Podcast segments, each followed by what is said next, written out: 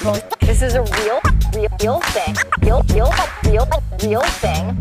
None, none, of, none, of, none, of, none, of, none of you have the balls to stop, stop this.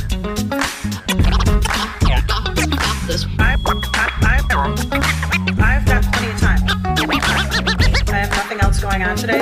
We're in the Wedge neighborhood right now, right now, right now, right now, right now, right now, right now, right now.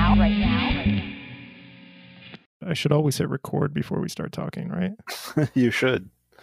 yeah, you were definitely much more amused the first time. Yeah, there's so much gold that we miss. I know. We- Pe- I mean, People should know that we are funnier and more entertaining, more intelligent, better looking absolutely. when we're not recording. yeah. As soon as It's I hit really- record, it all falls apart. Yeah, it's just straight downhill. Much like, you know, this new collaboration between a new 612 and Operation Safety Now and uh, the DFL Senior Caucus. But before we get too deep into our uh, co-host banter, uh, let's introduce the show. This is the Wedge Live podcast. I am your host, John Edwards. My co-host again, they're here frequently, Jason Garcia. All right. How have you been, John? Uh, I, uh, I've been okay. Been, uh, you know, we took a couple of weeks off the podcast, and Yeah. now we're back and breakneck pace. Yeah, there's so much going on constantly. I have hopes to get this episode, like this episode will jump ahead in the order because there's so much news happening. Yeah. I mean, it's been constant. DFL ward ballots are out and available to be cast today. Yeah. And there's going to be a press conference tomorrow with all these various conservative groups. The Minneapolis Chamber's new a new 612 Operation Safety Now, which we talked about last week.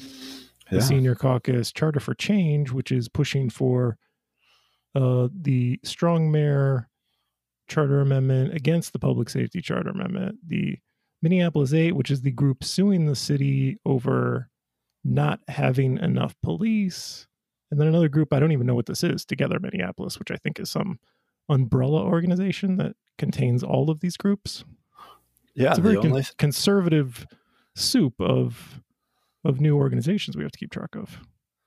Yeah, the only thing that I know about Together Minneapolis is I believe they've been the organization that has been sending out the uh, push polls via Oh, text that- messages. That's who they are.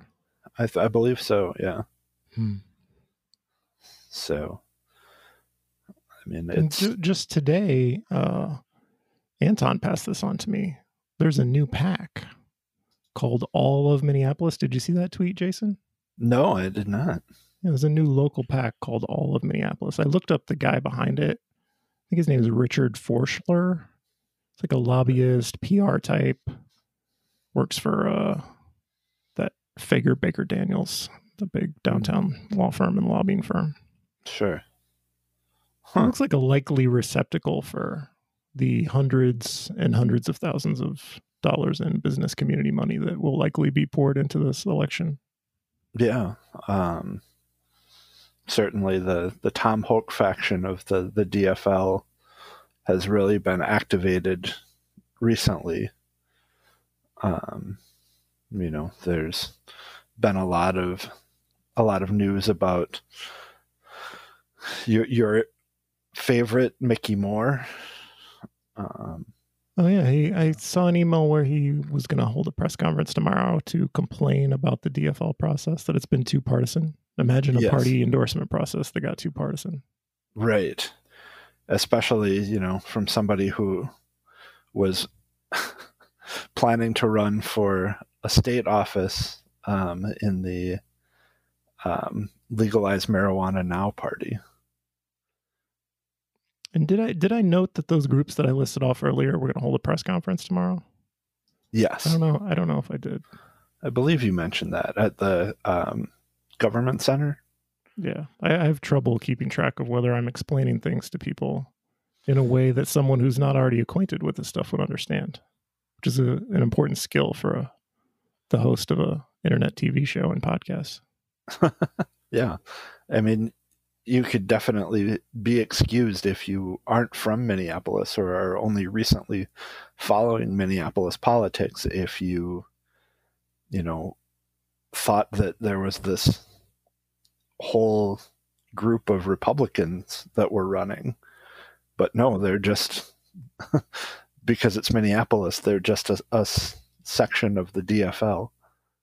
Yeah, if you're a Republican in Minneapolis, the only way to participate in the in this period of you know party endorsements that we're not there's no Republicans to speak of. So if you want to, like in Ward Seven, it's common that downtown business types will uh, will jump in and cast a vote for Lisa Goodman for the DFL endorsement. I'm not sure what portion of the delegate pool is actually Republicans, but they do exist. Yeah, I mean, and there are, I'm sure that within that sub caucus, if you will, um, they would be very horrified if you referred to them as Republicans. But looking at their um, policies and the agendas that they're putting forward right now, they're definitely, you know, your run of the mill Republican candidates trying to get everyone scared about crime and support the police. It's very important to them. I mean, there's a whole set of like workers' rights issues. There's a whole set of local issues that if you elect a conservative council, those things just aren't going to happen. I got a Right. letter from Chris Parsons today, who's a candidate in Ward 10, and it's all this vague, happy talk, kind of misdirecting from what his actual positions would be. Chris Parsons, as a council member, would be a law and order and pick up the trash and your city government should do no more than that that kind of candidate. Big stakes jason. Yeah, they're I mean the stakes are actually very high in this election and I think that's why there have been more of these you know, DFL and name only candidates that have been really pushing and when they're like Mickey Moore finding that they're not getting any traction with their campaigns, they're you know st- now they have to call into question the whole process. Um, you know, it because clearly they couldn't be losing because of their ideas or their faulty campaigns. It has to be a problem with the way that the DFL is running the the caucus process. And i get i get the sense that they're ramping up. Maybe an expectation that the dfl process will not go the way that conservatives hope. Like with this this new PAC i have no idea what's happening with this PAC whether that's it's going to be what it looks like it might be but in this press conference tomorrow with these other groups. Feels like they're ramping up their election year push. Yeah, and that's how it should be understood as electioneering Right. Yeah, I feel like in 2017 that it was much more covert. Um, you know, you might get a you know, expensive looking mailer about Tom Hoch that had him posing with police or something like that. But um this year, you know, following the events of 2020 and the MPD's murdering of George Floyd, obviously they're they're abandoning even that pretense of being progressive, but with police to just be flat out regressive. and I, I wonder if one of the lessons learned by conservatives was that you can't rely on just the business community. Like there's a whole network and infrastructure of progressive groups. There's Take Action. There's Reclaim the block. Reclaim the Block. Um, all the all the groups that Carol Becker accuses of being like nefarious and and out Right. to destroy the city. Uh, Right. And the conservative side doesn't have that. Right. Yeah, they don't have that grassroots infrastructure. So they end up creating these astroturf groups um, that are meant to serve that purpose. And, you know, I think with the further penetration of Nextdoor into city politics, um, you know, with the the old joke that Nextdoor is Twitter for old people, um, Right. and giving conservative people a space to scare one another. Um, that you know has caused there to be a a real opening for groups like that to exploit people's fear and concern. Um, that is, in some cases, you know, a real and justifiable concern for the city and the people around them, but you know, it turns into this um, kind of I don't know, just a more selfish and self-serving concern ultimately. I- I'm a little careful to call them astroturf because, I mean, that implies that the the people are fake. Like I, I believe that the people behind these groups are real. A lot of them are like it's the same people involved in every group, uh, and like they will disappear as soon as the election year is over. It's like one of those situations where the group crops up in an election year, and then you never hear from them again. So I don't I don't know if that if astroturf is the right word for it. I don't know. Yeah, I mean, I think in terms of the the organization as a whole, in terms of claiming that it is some sort of, you know, community led group, I think that that's a, a you know a very misleading term, Mhm. And certainly they would like to cast themselves as you know this um, grassroots organization, but as we discussed uh, when we had Logan Carroll on, I, I just don't think that that's really the case. Jason, people have been asking me after the last episode where you I asked you if you were a delegate, you said no. you Oh, were about yes. to you were about to launch into a story and people can't stop asking me. And by people I mean two people. People can't stop asking what what was Jason gonna say? Why Was one of them Risa? uh no. Oh, 'Cause that's the the person who reached out to me. It was Very somebody on. Twitter and then another person. You, you have to tell the story. that does count as people. yeah, that's two um, people. So, um, earlier this spring, uh, I went through a breakup.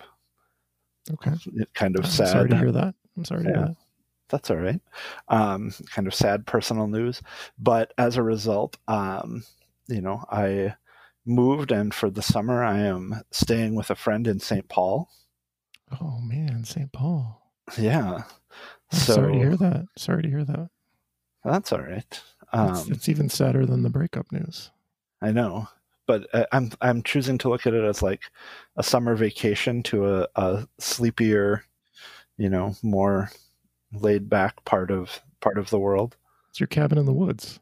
Exactly. You're gonna refresh and come back better than ever.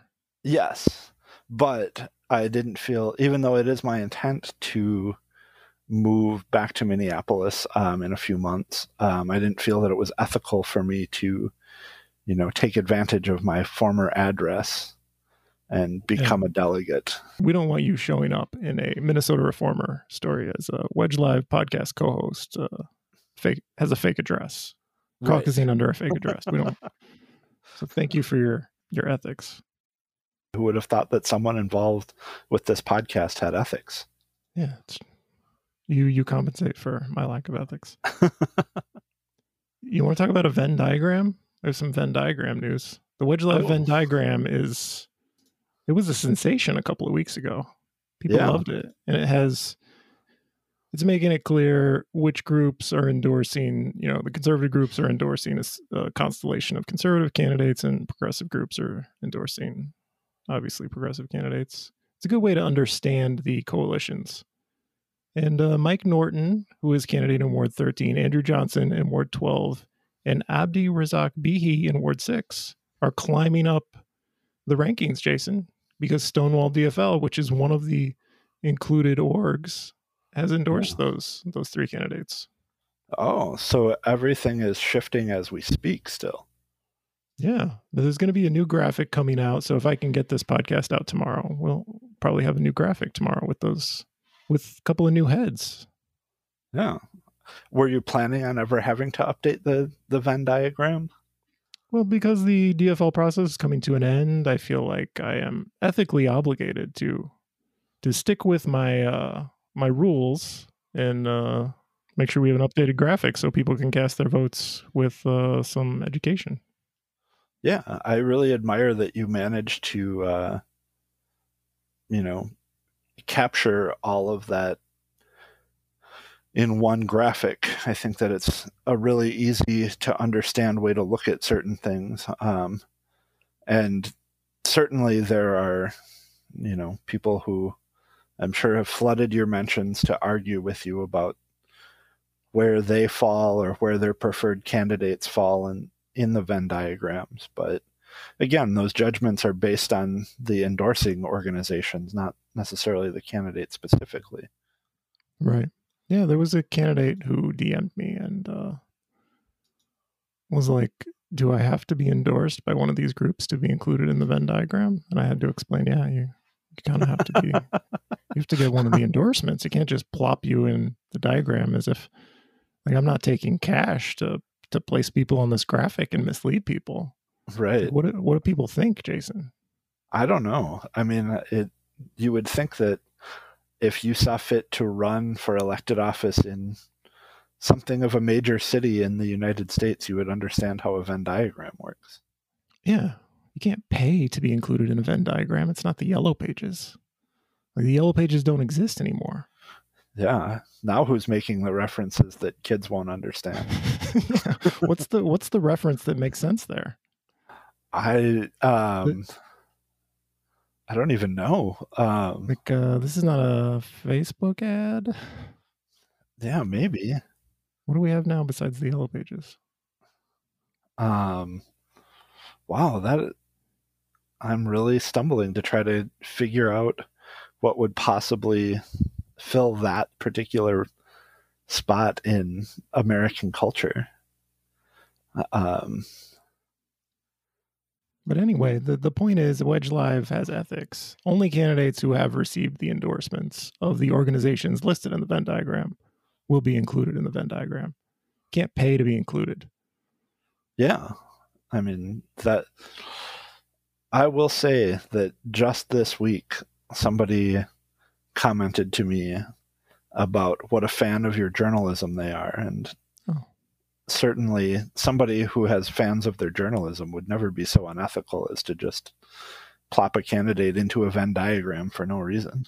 Yeah, I mean, that's the sort of scandal you don't need. Not not with a fledgling podcast that we're hoping to get off the ground. Right. Although that does bring up the sort of question of what sort of, of scandal do you need? Well, I, I feel like uh, Carol Becker trying to steal Wedge Live was a. It's not really a scandal. It was a scandal for her. That's Yeah. but that was. I think Well- that was one of the motivating factors for the. Uh, what's what's the name of the business magazine that made me purse one of the hundred people to know in 2020? Um, Business Mag. downtown business mag. I don't remember. Uh, But, uh, it was clearly a major a major award for you. It was. It has some generic name. That's why it's hard for me to remember. I think it's Twin Cities Business Mag. I think is the name. Uh, is it Twin Cities Business Journal? no, Business Journal is like the uh is the other one. Oh, I think maybe it's Twin Cities Business. I think that's what. But one of the reasons they cited to make me their 100 people to know was that Carol Becker tried to steal Wedge Live. Like this guy must be good if an elected official is trying to trademark their their whole thing and steal Yeah. it. I mean, while a you know, if an elected official is willing to debase themselves so far Yeah. to you know try to to cyber squat on on your IP that it really must be an important IP to have. Mm-hmm. And that's an example of a good scandal. Yeah. Your enemies bringing scandals upon themselves. I think was that Sun Tzu who said that. yeah, I, I May, believe may so. all your enemies be Carol Becker. Yes. May may may your enemies be as thoughtful and skillful as Carol Becker. And now, now we wait for our guest, and we we do the traditional thing on the Wedge Live podcast, which is sit in silence as we wait for our guest. Okay. I will uh, reach out and see if I can get a status update. How's that? That's okay. Yeah, and it's no big. It's not like we got things going on. Well, there is that. Although I imagine that, you know, somebody who runs the, the Wedge Live radio network and Twitter empire is always, always, uh, you know, attending soirees and, um, I don't know, eyes wide shut parties or something. no, it's it's just me and my cat painting here, just alone. What what's above your head on the other side? Uh, that's uh, that's Arby's. Oh, the Arby's. Arby's that's right. Island. We can hit some other topics. I'm sure there's other things going on that we can talk about. Yeah. Um, let's see. Or we could re we could just run through everything we already talked about and try to do it better. Try to. We could actually do some research and look up the name of the organization that This is, there's a gave you an points. award. Yeah, there's a couple of points where I feel like we we fell short of the high standard we set for ourselves. Uh, well, you know, it, that's the problem with the, you know, the the personalities that we've laid out is sometimes you have the dizzying highs, and then you have the death-defying lows, and sometimes the creamy middles. Hey. Oh, it's okay. Oh, it's that's just totally it's understandable. going good. How are you? Hanging in there. Okay. This is just me and Jason hanging out, talking, doing our Yeah. pre- pre-show co-host banter. Yeah. Thank you for having me, and thank Yeah, you for thanks. thank you for waiting. I know I'm a little late. Oh, it's Oh, that's all right. don't, we were just talking about how we don't really uh, have much of a social calendar. So Yeah. We've got no place to be. We don't have children. We don't have family. We're just That's hanging out. No, I was just passing the parcel on to my husband, so he's he's in Oh. good hands now. well, that's a fine thing to do. Yeah. Okay. Jason, I'm going to introduce our guest. Okay, please do. Okay. Our guest is Asma Nizami. Yeah, like Right. Muhammad Nizami, but yeah, you can say Nizami. So, so how did I get it wrong? It's Asma, so it's Asma Muhammad As- Nizami. Asma Muhammad Nizami. Okay. Thank you. Yeah. And so you have an organization called Reviving Sisterhood. I thought we would start by talking about what that is. Yeah. Um, so I didn't found the organization. My uh, our executive director is also our founder, Nausheena Hussain. But Reviving Sisterhood is the full acronym is RISE. It stands for Reviving the Islamic Sisterhood for Empowerment, and we work to amplify the voice and power of Muslim women through civic engagement, leadership development, and storytelling. Um, so the basically my job is as the advocacy director is all of our political work. We are obviously nonpartisan. We're a 501c3, um, but I still get to you know, kind of come at people in the way that I want to and hold people accountable. Um, and also talk about politics in a way that is um, digestible for people who maybe haven't entered politics before. I help Muslim women who are interested in running for office run for office, help them get involved um, at the very basic levels from, you know, voter engagement up to the higher levels like running for office. And so, so you can get you can get as political as you want to be on this podcast, right? I can. I, I'm not Okay. representing anyone right now. I'm representing Okay. Asma Muhammad Nizami. Okay, because I wanted to talk about public safety, something I talk about with Jason a lot. I feel Yeah. like it's just Jason and me repeating Yeah. the same stuff at each other. Not that we don't enjoy it and feel strongly about it, but Mhm. it gets repetitive. Yeah, So- but it's nice to have somebody else on who can all who sounds, you know, maybe more intelligent and authoritative than, yeah, you're, than the you're two more of put us. together than we are. Well, Jason's great, and we enjoy making fun of people on social media together. So, It's true. It's you know definitely its own community within the Minneapolis Twitter oh yeah, area. So I, feel really like, yeah, we- appreciate. we built community during the pandemic around that, which I think is hilarious and it's fun sometimes, and it also just feels good to know that other people are validating you in feeling angry and channeling that into something that's pretty funny most of the time. yeah, So, So you both met during the pandemic on Twitter? Yeah. Okay. Yeah. I, I basically know all my Minneapolis friends through Twitter too. yeah it's you know um actually one of my friends one day um when we dared have like a, a backyard get together at you know sort of the height of covid last summer um was like there's this t- instagram account that you have to follow and they were so excited to tell me about it and then i was like oh yeah asma asma is great um, so they So were what's happening little- on Instagram? What's happening on Instagram? kind of the same stuff. Um, I sometimes compile tweets into a singular Instagram post, and it could be anything ranging from Jacob Fry to my husband not knowing how to do basic things, and, and also like really positive things. Like um, we worked on the memorial for survivors of sexual assault, um, and brought that to Minneapolis. So just some fun things, some cool things, some not so fun things. Let's let's move to some not so fun things. Uh, so We so can go broad. I don't. know, I wonder if you have an interesting broad assessment of where we are a year after George Floyd's murder. Um, like the overwhelming demands for change, the protests, the uh, and the backlash to those demands, the the rising crime across the country, which is happening in Minneapolis too.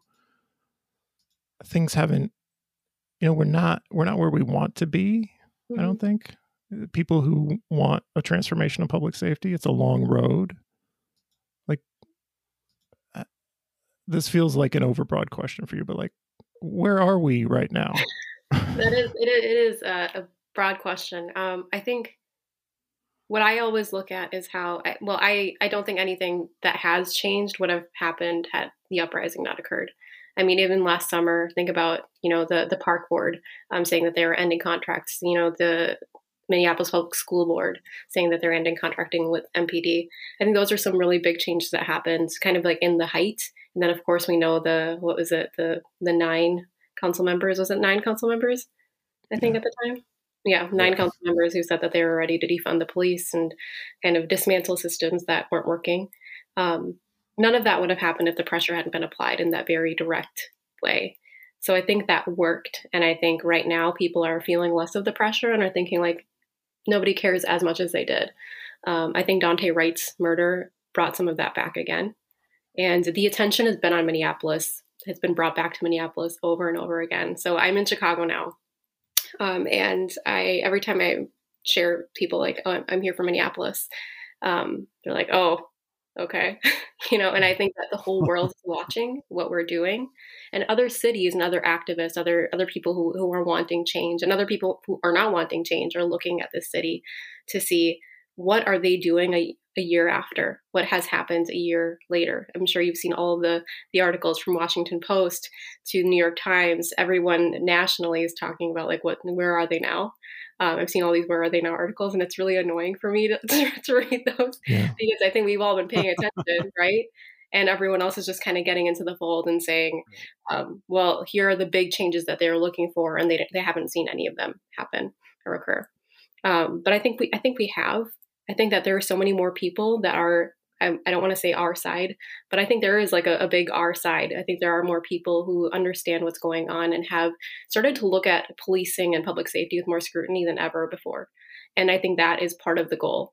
Um, I'm on the steering committee for Yes for Minneapolis, which is a campaign to um, petition the city of Minneapolis to change the charter and change the current department, um, the police department, to a new model of public safety.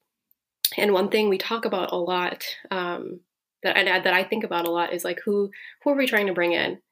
And I think there are moments when I think about the people who are like anti anti police, right? There are people who are abolitionists and they're they're ready to go. They've been ready to go for years. There are people who are new to the movement. There are people who are just starting to warm themselves up and saying, "Yeah, that wasn't right. Um, he Derek Chauvin is a murderer. What what do I do now? Like, do I start looking at all of policing?" And then there are the people who are like, hmm, I don't know. I think I think most police officers are pretty pretty legit. I think that we we have crime rising, and I think that we need more policing, and maybe we just want some basic reforms. Um, so I always wonder, like, are we trying to bring those people in? Are we trying to bring in the people who are living in Linden Hills and wondering how we can get more police into into Minneapolis? So I think we have more people in the middle and more people um, on our side than, than ever. So I think that's changed for sure. And you can see that through social media. You can see that through just talking to people in Minneapolis.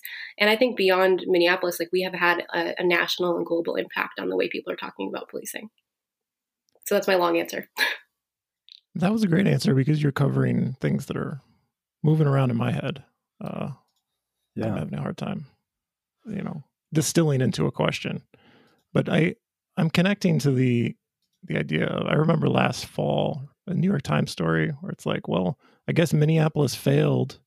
Like, well, it just started. hmm And I think people people are always looking for like that.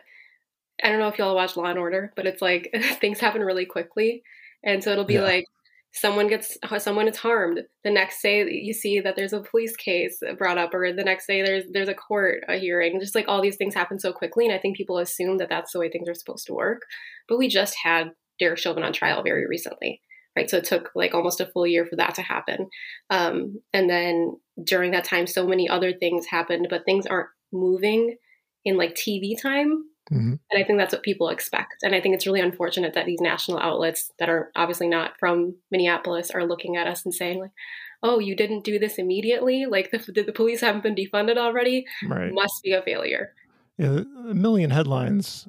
I don't know whether the police are all gone or we we just didn't do anything. I, it's hard to tell Right. what's happening in Minneapolis based on the headlines from like the Washington Post and the New York Times. Yeah, I think So- people are probably really confused as to like, are we a? I think I've heard read things about like no go zones and the Yeah. autonomous zones, and it's like if you're from here, you know what's going on. Go ahead, Jason. Oh, I was going to say, and then there's like you know that that weird dichotomy where, you know, I have cousins who live in other states who will be like, "Oh, you you live in Minneapolis, isn't that scary since you don't have police anymore or things like that?" And it's like, "Wait, no, that's not what's going on." Mm-hmm. And then you also have the other side that's like, "Well, you know, this Minneapolis made these bold promises and they haven't followed through." And it's sort of the opposite where you're just like, "No, there's all of this is going to take time and re-envisioning and there are definitely people who are dragging their heels intentionally but there are also a lot of people who are just trying to be thoughtful and careful about how we move forward in this re-envisioning process Mhm. Absolutely, yeah. I think that there there are people who are also doing a really good job of pushing conversations um, that there are many people in power who don't want to. They don't want to have them, um, and I think that Jason, you've done a good job of trying to push the mayor at least to try to have some of these conversations and. Maybe you haven't gotten the responses that, that we all deserve, but I think that they- they're still being seen, right? There there is pressure. There is the importance of people in broad coalitions trying to get some responsiveness and some accountability where there hasn't been any. Jason, I wonder if you contacted the mayor for comment to this podcast before we started recording. Did you contact him? no not this time um, Okay. You get you get to him after we're done. Okay. yeah he he wasn't really you know he hasn't done anything scandalous that you know made it into the papers this week so i didn't need to directly The mask ask him if he mandate, maybe that was one thing Yeah. yeah Yeah, that's true happening in I mean- Minneapolis. Well, yeah the the random dis- decision making process that doesn't get communicated to anyone else i guess And then St. Paul is basically, I think Mayor Carter was like, well, I, I can't maintain You're it all by it. myself. yeah. yeah That felt wrong. yeah So, how you mentioned talking to people in the middle. There's a big group of people in the middle who don't know how quite they feel about this. And I, I think I'm in the middle. I feel like I'm in the middle. I mean, I'm definitely on team yes for Minneapolis, but I can kind of relate to the people in the middle in terms of I would like a public safety system that works. Mhm. This isn't about defund the police or abolish the police. This is how do we build something that does not disintegrate, that doesn't kill and abuse people, first of all, and then does not disintegrate in the wake of killing and abusing people. The city council did not dismantle the police, they dismantled themselves. And the system we had that was supposed to keep us safe completely fell away. And I think an argument you could make to those people is let's build something resilient that works. But I, I wonder if you have some additional thoughts on how do you talk to the person in Linden Hills who's legitimately progressive and wants wants the best for everyone, but doesn't know if they're on board. Yeah, I think that, that yeah, again, that's a conversation that I've thought about a lot, and I think there are so many people, John, that are in the middle, um, who are thinking, you know, like I, I want, I love my city, I want what's best for my city, and I also am terrified of of what it, what it hasn't happened in a really long time. Um, and I think that I've been there. I've been there in thinking, you know, we've never had a system beyond policing, so what could that look like? Um, I started looking into MPD 150 and seeing, you know, some of the research that's been, that's been done there by some really great people um, to understand that this wasn't always the way things worked and that there could be something better. Um, I I used to be I, I was a reformist, and I I definitely thought like there yeah let's let's ban chokeholds let's ban let's make sure everyone wears body cameras um, let's let's just add more you know some some systems to to make things work a little bit better and I we've done all those things in Minneapolis and none of them have worked. Um, so I think that there's beyond that, there has to be something that is in the training, there is something there that isn't working. And for those people in the middle, um, I understand people wanting, like everyone wants to feel safe, right? And that's where Yes for Minneapolis came from. It's like people want to feel safe. But the the my I think my favorite argument is if I'm having um, like a mental health breakdown, do I want a police officer knocking on my door? Absolutely not. They're not trained to respond to situations like that. Maybe they're trained to respond to to violent situations um, in another in a violent way, but I don't think that that's what we need. And so that's what a Department of Public Safety would do. It would make sure that there are direct responses in in response to what's actually going on. So if there is someone who's having mental health breakdown, they aren't being shot and killed in their you know front yard because their police don't know how to deal with them. There are actual mental health you know workers who are going to them. Um, and then there, when there are other situations like people are like, well, what are you going to do when someone's getting robbed? What are you going to do when someone's you know lighting something on fire? There is another response to that, and I don't know what that response will look like because again, it hasn't been done before. So Minneapolis is going to be kind of like a pilot program for a lot of this, right. and and I think that I think that we can figure it out. But it's going to take a lot of, as Jason said, re-envisioning. And I've hated the word reimagining because I've heard it so many times. But that really is what it takes. It takes looking beyond what we have seen for our entire lives like my entire life i've you know i've been like okay what happens? We call 911 police show up. Um, i remember like my mom was having an asthma attack. We call 911 the police showed up with the with right. the ambulance. Like why are they there? There is no reason for the police yeah. to show up for that. Um, right. so i want people to think about that too. Like are your resources are the resources that we have being used in the way that's you know the best? And i think overall the answer is no. We we are using funds taxpayer funds for things that just don't make sense right and that there are police officers i'm sure that want to do the right thing maybe we can abolition looks different for everyone. Abolition for some people looks like, you know, completely replacing with something that looks a little bit more like, you know, mental health workers and other people who are responding to unsafe situations. Um, but for some people, it means just abolishing altogether. There's nothing there. And that's what scares a lot of the people that are in the middle.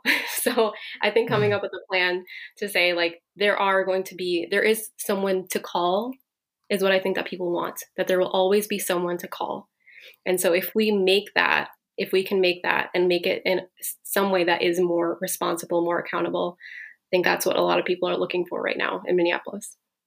And it's it's an incremental process. The mayor wants to frame this as vote for me because the police will be gone tomorrow otherwise. But it, yeah. it's going to take many, many years to build these systems to replace the public safety system we have. Yeah. And it's it's scary for a lot of people to imagine tomorrow I call 911 and, and no one's no one's there to yeah. to respond. Well, I think that's one of the things that has really just driven me crazy honestly about the conversations the mayor is having is that he's building on people's fear. Right? He's saying, "I know that I know that the people that I'm talking to are really afraid of what will happen when they don't have someone to call. So I'm just going to tell them there won't be anyone, and that the the other candidates don't want this. Um, when that's that's definitely not the case. There are people who are being really thoughtful about this, and I think that is the other thing. That the assumption is that people haven't thought about this there like thoroughly. That people are just saying like, nope, let's just get rid of them. Nothing's going to be there, and it's going to be fine. That's not what anyone is saying. People are saying let's sit down and take time. And it really will take time. You're right, and that it's going to be incremental change, right? It's not going to happen overnight it wasn't going to happen over the summer. It will take years for us to get to a place where we all feel safe. And we might not all have the same destination in mind. Like like we're we should be going in the same direction. Like if you don't mm-hmm. want to go as far as some other people's, you can at least be here right now to start pushing in this direction. Because I think this is the right direction regardless of how far you think it should go in the end, considering this is going to be a long process. Right. And especially considering where the current system has left so many people. You know, it's it's not like we're looking at a system that has made everybody happy and you know there wouldn't be a, a call for change if there weren't serious serious issues with where we're at right now um, and you know i always use that analogy of driving a car and having the brakes go out like that's not when you decide to start pricing new cars and trying to figure out which features you want the first responsibility is to stop the car safely mm-hmm. and then proceed from there and i think you know as somebody who has studied the the concept of leadership um, in the past i think it's really fascinating to see how the mayor has chosen to frame this moment um, because a, a, huge part of leadership is guiding people through change and difficult situations. And it feels like oftentimes he just abdicates that responsibility and just insists that, you know, unless we do what he wants or what his idea is, then everything will just fall apart. Um, and that's really you know a terrible way to lead particularly when you look at a municipality and a community like minneapolis. Mm-hmm. yeah i think it's a tactic to stay in power right? That he's telling people like without me this will happen. And that's not leadership to me. That's it's more about him than it is about anybody else. And it's more about him than it is about minneapolis and people in minneapolis. And we need better. We we deserve better i think. And i hope that in november we we have better. Yeah, yeah, imagine imagine a different mayor is in charge as as the city falls apart, as the public safety system disintegrates. Can you um, imagine getting responses to emails? Can you imagine someone like not saying we need a strong mayor system? Right. Right. Or actually yeah. working with the council. Yeah, the- somebody who would have shown up last summer in support of the city council to talk about how to move forward and make a better Minneapolis for everyone, as opposed to you know somebody who just hid and you know turned their cell phone off for for a couple months. Yeah. But but actually, I was making a point about like literally imagine someone else, a, a woman, had been mayor in 2020, a progressive had been a mayor in 2020, and all of that tragedy and disaster and failure to communicate with the governor's office. Things seemed to be, he didn't seem to be in charge of anything as it was all falling apart. Yeah. Would have been ripped, that person would have been ripped to shreds on WCCO. Yeah. yeah, I mean, I think back to 2015, and I remember we we we really went hard at Betsy, right? And after Jamar was murdered, and people showed up at her house, and we demanded for her to show up um, outside of the fourth precinct. And still, I think that she did a better job than, than Jacob has done. She at least responded. She at least opened the door. Her husband at least talked to protesters um, about what they were looking for and invited them in. That none of that has happened. And one thing that I've appreciated about some city council members is I would just message them or text them, whatever, be like, hey, some of your residents or some some of the people that live in your ward are protesting right now and they need you and people some of them would just get up and go right? Jeremiah followed one of the buses of protesters and waited until they were dropped off so I could tell people where they were being dropped off and get rides to them, right? That that's the kind of responsiveness that I think is important in a mayor. Um, to say like, okay, my city is hurting. Where should I be right now to help kind of stop the hurt?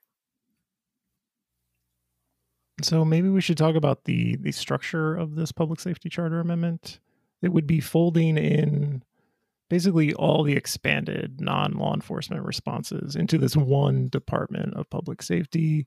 It would put control policy control of that department with the city council. I think that that's the basic part of it, right? It, yeah. It provides the option for depending on which version you're talking about, the citizen led one or the council version. Council version includes law enforcement. Citizen led one includes the option for law enforcement. Mm-hmm. So just yeah. to lay that out uh, for people. So the citizen led one is the the one that that I support, and I think the council one is there as kind of like a cushion just in mm-hmm. case. Mm-hmm. Um, but I'm, my hope is that people understand that there are council members who really do want to do better and that they need more support to be able to do that. Right now, they can't do a lot of what they want to do, um, or there are certain members who can't do a lot of what they want to do because the mayor is stonewalling at every moment. Um, but that that would be the hope, and I think that giving the option for law enforcement versus no law enforcement again provides citizens the opportunity to make that choice on their own. Um, so I work in part of my work at Rise um, is working with survivors of sexual assault. And what we talk a lot about is choice. And when you think about trauma and choice, when someone has been harmed, when you are trying to repair that harm after a choice has been taken away. So for example, George Floyd was taken, right? He was he was murdered. That wasn't a choice he had. That wasn't a choice the city had. It was a choice Derek Chauvin made, right? That impacted the entire world. And so, thing that we can do moving forward, one thing that we can do is provide people with a choice um, to not not replace the trauma, not kind of not numb the trauma, but to to give them a choice that they didn't have before, right? To say like we know that there has been harm that has occurred over and over and over again, and here is a chance for you. Here, here is your choice. Here is a chance for you to decide what you want to do. And so, for people who have experienced trauma, and not just sexual assault again, um, like the entire city's experienced trauma, every single person in the city has experienced some kind of trauma because of what has happened, uh, what, what happened last summer and even before last summer. And we're trying to give them, again, we're trying to give them the power to decide what makes sense for them in November. And I think that it sucks that the, the mayor didn't want that. Um, but people do really get to get to decide for themselves what public safety looks like for them. And for a lot of people, it's going to look it's going to look different for literally every single person. Um, but giving them the choices is really really important in if you're thinking about reparations and if you're thinking about repairing harm. Jason you want a chance to say something? Um no i just think that that's you know when you look at the the way to lead in a situation like this um i think that it's really important to you know kind of parrot what Asma said was is to give the the people a choice and a chance to speak and to lift up the voices of the people who have been continually marginalized by the existing system. Um, and that's i think the when you look at the charter committee amendment the strong mayor amendment that's what feels makes it feel like such a slap in the face is that citizens led and asked for change, and then this non-elected group um, just sort of backdoor came around and said, "No, actually." Since you seem like you're going to have some success with your idea for a charter amendment, what we're going to do is try to pass a charter amendment at the same time that does the opposite and mm-hmm. solidifies power with the mayor and on a uh, much broader scale beyond public safety. Just every department run like right. mpd um, and that that i think is you know when you look at it is sort of that last gasp of the existing power structure trying to make sure that it can you know solidify itself in place mm-hmm. you know whether that's the will of the people or not. Yeah it's it's a tool to, to again stay in power. That's the same thing the mayor is doing. That's the same thing the charter committee is doing. I think there are so many people in the city who had no idea what the charter committee did until last summer. There are people who had no idea who was on the charter committee until last summer. Um, and now Right. all eyes are turned to them because they're trying, like Jason said, to to grasp on to that little single thread and say, like, here's one thing that we can do to make sure everyone knows that we are the people who make decisions in Minneapolis. And to to fill in our listeners, the Charter Commission is a group of 15 or so people who are appointed by a judge. Many of them are retired lawyers. Uh, majority of them are white. A lot of them are from South Minneapolis. And they are an unelected body who put forward this strong mayor charter amendment, which would give the mayor more power uh, over city Right. departments, Yeah, and it would actually kind of wipe out punish the city council if they attempted to interfere with that power. Yeah, it's and it was clearly a political response to the talk of restructuring public safety in the city. Absolutely. I think that's a good point, Jason, about like citizens go out and collect was it twenty thousand some 20,000. signatures? Yep. And this group of fifteen people is like, no, we have a different idea. Yeah. Right. and like non-elected right that's the part that gets me i don't know if other cities work in the same way but i remember the first time i learned about the charter commission i was just so confused as to how we allowed this to happen and how these Right. people that we don't know have had this much power for this long and if we're going to let that continue Unelected and usually not relevant to the daily operations of the city, but turns out they've suddenly become very important. They're also involved with uh, redistricting, redrawing ward boundaries and park district boundaries. Right. So we have to keep an eye on that. Yeah. Um, I guess kind of on a similar note, I I'm usually not the one who gets to ask the happy questions. Go ahead, But, go ahead, um, Jason. Be happy. Um, you know, since you are so involved with um, Yes for Minneapolis, tell us what it felt like when you got the 20,000 signatures and got that certified to know that it's going to be on the ballot. I mean, so I joined the committee in December, I want to say. And I remember the first time I heard about it, I was like, okay, let's see, kind of let's see what we can do. And I think we all, we always want to be hopeful, but like if you're from Minneapolis and if you're if you've been working in any of this or anything related to it, you were obviously cautiously hopeful. And um, my hope was that yes, like we will get the twenty thousand signatures. And there are people in our group who were like, "That's not even the problem. The problem is, you know, pa- going past that. You know, getting people out to vote, getting people um, to understand what the, w- you know, what's on the ballot in November." Um, but I think it felt really good. Obviously, it felt pretty damn good to say, you know, 20,000 signatures. And I think there were more than 20,000. I think, I want to say we had, I, we had more than 20,000. And I think that was partially because we were like, we want to show them that this is, you know, a broad effort and that, that there's so many people that support this. Um, and beyond that, people are, people are ready for change. And, and we have a group of people that are from the city who are, who are leading it. And so that happens. And now the, the real work begins. so getting people to understand what's on the ballot and asking people to to be brave in this moment that can feel really scary because i think there are a lot of people who are in the middle again who who you know signed the petition and said yeah i want people to have a choice which is what we were asking but now it's moved past that. It's like now you got to vote right? Signing petition and voting on something are very different.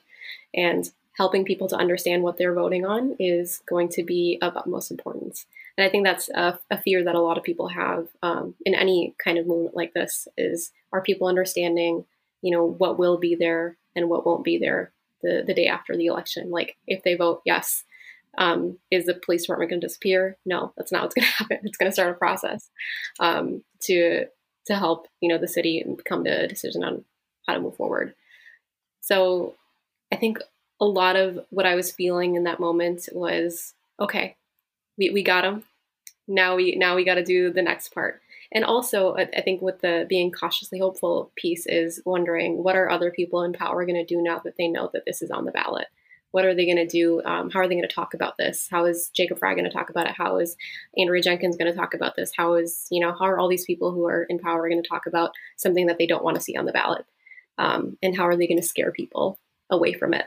So yeah i'm i don't want to be a debbie downer but yeah that's that's how i was feeling i was like i don't think that we've had many moments to feel that joyful and i think that there was joy in that moment but also just feeling like we have so much to do um, and Right. that we can't stop right now and yes we can celebrate for a few minutes but then we have to keep we have to keep going Speaking of Debbie Downer, uh, I get to ask. I get to ask the sad question, Jason. After you ask the happy question. So people say vote your hopes, not your fears, but that's that's no way to live. I always vote my fears. And so I, guess uh, I guess this is the final question. What are your what are your hopes and fears for election 2021? And I'll start with mine. My fear is that we reelect Mayor Frey, and I, I think he's got to be the favorite at this point. Probably he's more likely to win reelection than not. I think we'll probably reelect a very similar uh, city council, and they'll so those two groups will be going at it. I think you're we might really debbie downing really yeah, I think, I think we might pass the public safety charter amendment. So thumbs up there. But we might also pass the strong mayor charter amendment at the same time, which is going to be seriously confusing. So that that is my fear that we end up in 2022 with this very confused, muddled. Like, what did people say they wanted last year? We don't. We still don't know. Uh, so, do you have any hopes or fears, or a response to my hopes and fears? I think that we share some of the same fears. Um, Okay. Yeah, I think that when when there are people starting to uh, run for mayor, which didn't people didn't start announcing until like late December. Um, some and you know fundraising obviously matters, and looking at the numbers scares the hell out of everybody because it should.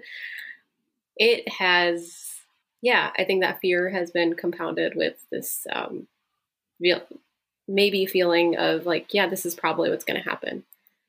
Um, and I, I also don't want people to like sink into complacency if we do have significant changes, which I'm, which those are my hopes. My hope is that there is significant change, that we do elect a, a new mayor and we elect a council that better reflects um, the needs of the city and not, and, and the hopes of the city and not just the fears of the city. Um, my other fear is that we elect a half decent council, meaning we elect some really, really great people and they have to work alongside the, the really awful ones. and that same thing, nothing gets done.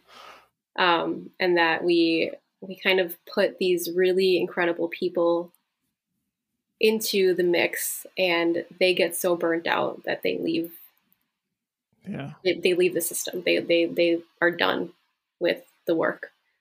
And I think that happens a lot. That's happened a lot in the past year too. And I've seen it happen with electeds. I've seen it happen with activists. I've seen it happen with just regular people who are so damn tired because it is hard doing this work when there are people who don't believe in you, right? Yeah. So um, I think that whoever is elected mayor is going to have a really hard job. And um, unless it's Jacob Frey, I think that his job's pretty easy and he, he doesn't know how to, to respond to it. Um, whoever is elected mayor, if it's not Jacob, um, is going to have a really hard job. And it'll be beyond just the optics and getting people to understand that they're a real, they, they, deserve to be mayor and, and into, you know, the actual work. But with the city council, yeah, there are so many incredible young people of color who are running, and I hope that we don't chase them out of politics forever by putting them in this position. And in, even in talking to some of those candidates before they decided to run, I, that's the thing I told them. I was like, I want you to run, and I also don't want this to be the last thing you do, the last thing you touch. I hope that this is just the start of something. Um, I know that you love our city, and that's why you should be running. But also, this city does a really, really good job of making people feel bad about what they do. Yeah. so, That's that's one of the uh it's like my cliche question for whenever I run into a good person who's running for office. Like why why are you about to destroy your life? Why are you doing Yeah. this to yourself? You you probably like your family. You probably have hobbies you enjoy. Why are you doing this? yeah, it does not sound like a fun thing to do. So, Jason, do you have hopes and fears? Um, yeah, I mean, I guess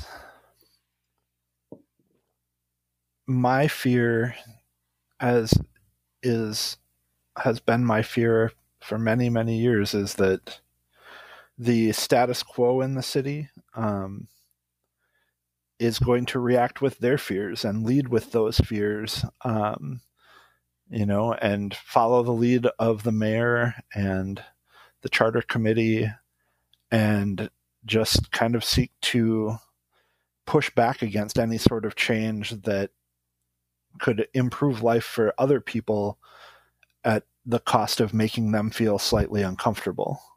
Um, you know, I I have thought about this going back to you know the the Reagan years of how how people tend to vote when they have somebody telling them to be scared of the world around them and to be scared of this mythical other. Um, and I, you know, everybody, you know, has their their thing, and my thing is always that. Hopefully, this is going to be the year that more people wake up and more people look around them and say, "I want to help the people who have it worse than me." I and I want them to have the privileges that I have. I don't want to just reinforce what I have at other people's expense. And over the last year, I really think that a lot of people have started to realize where we're at and that things do need to change. And, you know, I really hope that this year is the year that we see young progressive people elected and that we see a repudiation of the way that Mayor Frey handled everything over the past year. Um, and you know, it's all it. The things that give me hope are talking with people like Asma um, and seeing the work that you're doing to help lead and help the community find its voice and speak up. Um, and I think that that's something that we all have to think about is what what gives us hope and what we can do to carry that forward to action. I love that because I think that, as Jason and I both mentioned, we we met through Twitter, right? through Twitter and Instagram, and I think that there are so many people that I'm connected to now who are connecting through that hope and that that desire to see some real significant change. And if we can't have it, then we're going to talk really loudly about it and, until until we can't anymore. um, but that that hope is definitely there. That there are people who, who really want to see something happen and who are working around the clock to make it happen. And I, I'm going to enjoy avoiding getting away from the online politics and like being around people again yeah. that I enjoy. Yeah. Because online, I tend I tend to gravitate towards the negativity. Like that catches my attention more. I think that's very common and I think that we're we're also like only hearing online about the kind of sensational stuff, right. and that we'll we'll continue doing that to ourselves.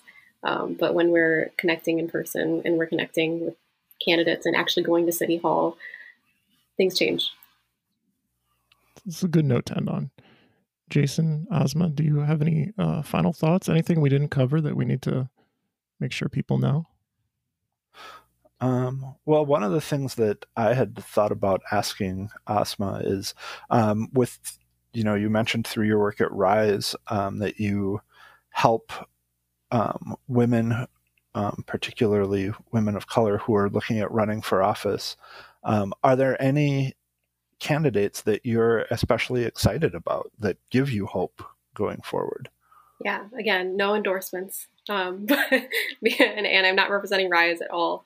Um, so Aisha Chughtai is one who, who really does give me hope. And before she um, before she announced her run, we had a long conversation about whether or not she should, right? And so candidates that have that internal conversation are so important to me.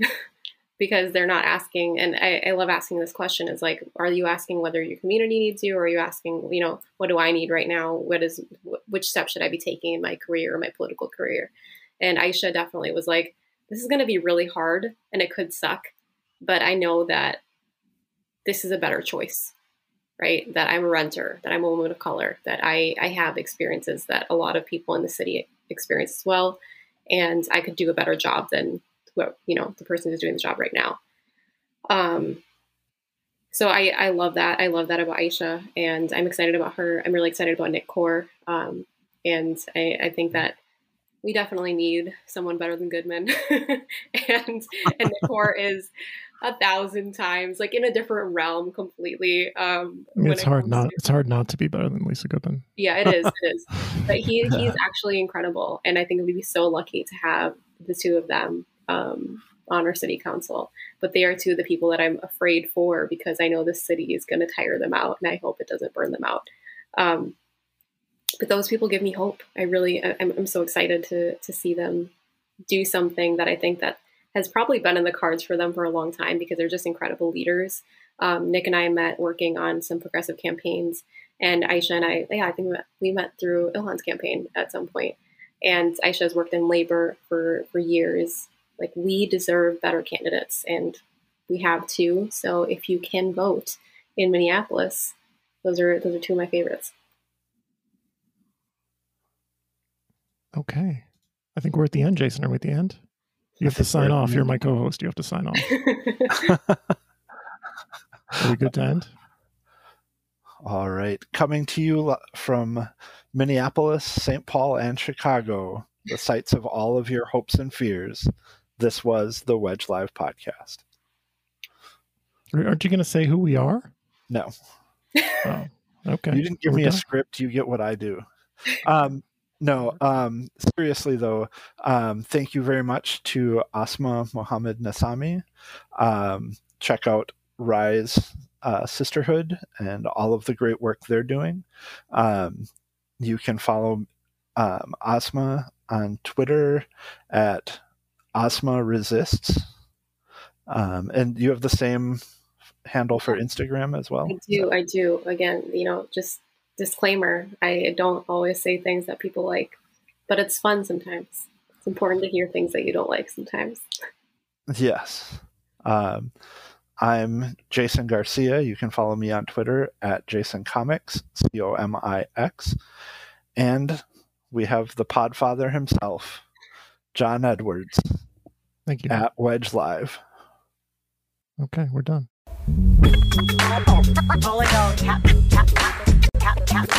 This is a real, real, real thing. Real, real, real, real thing.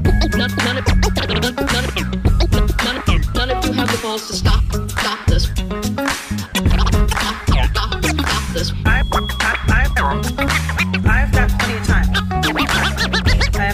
going on today. We're in the Wedge neighborhood. Right now. Right now. Right now. Right now. Right now. Right now. Right now. Right now. Right now.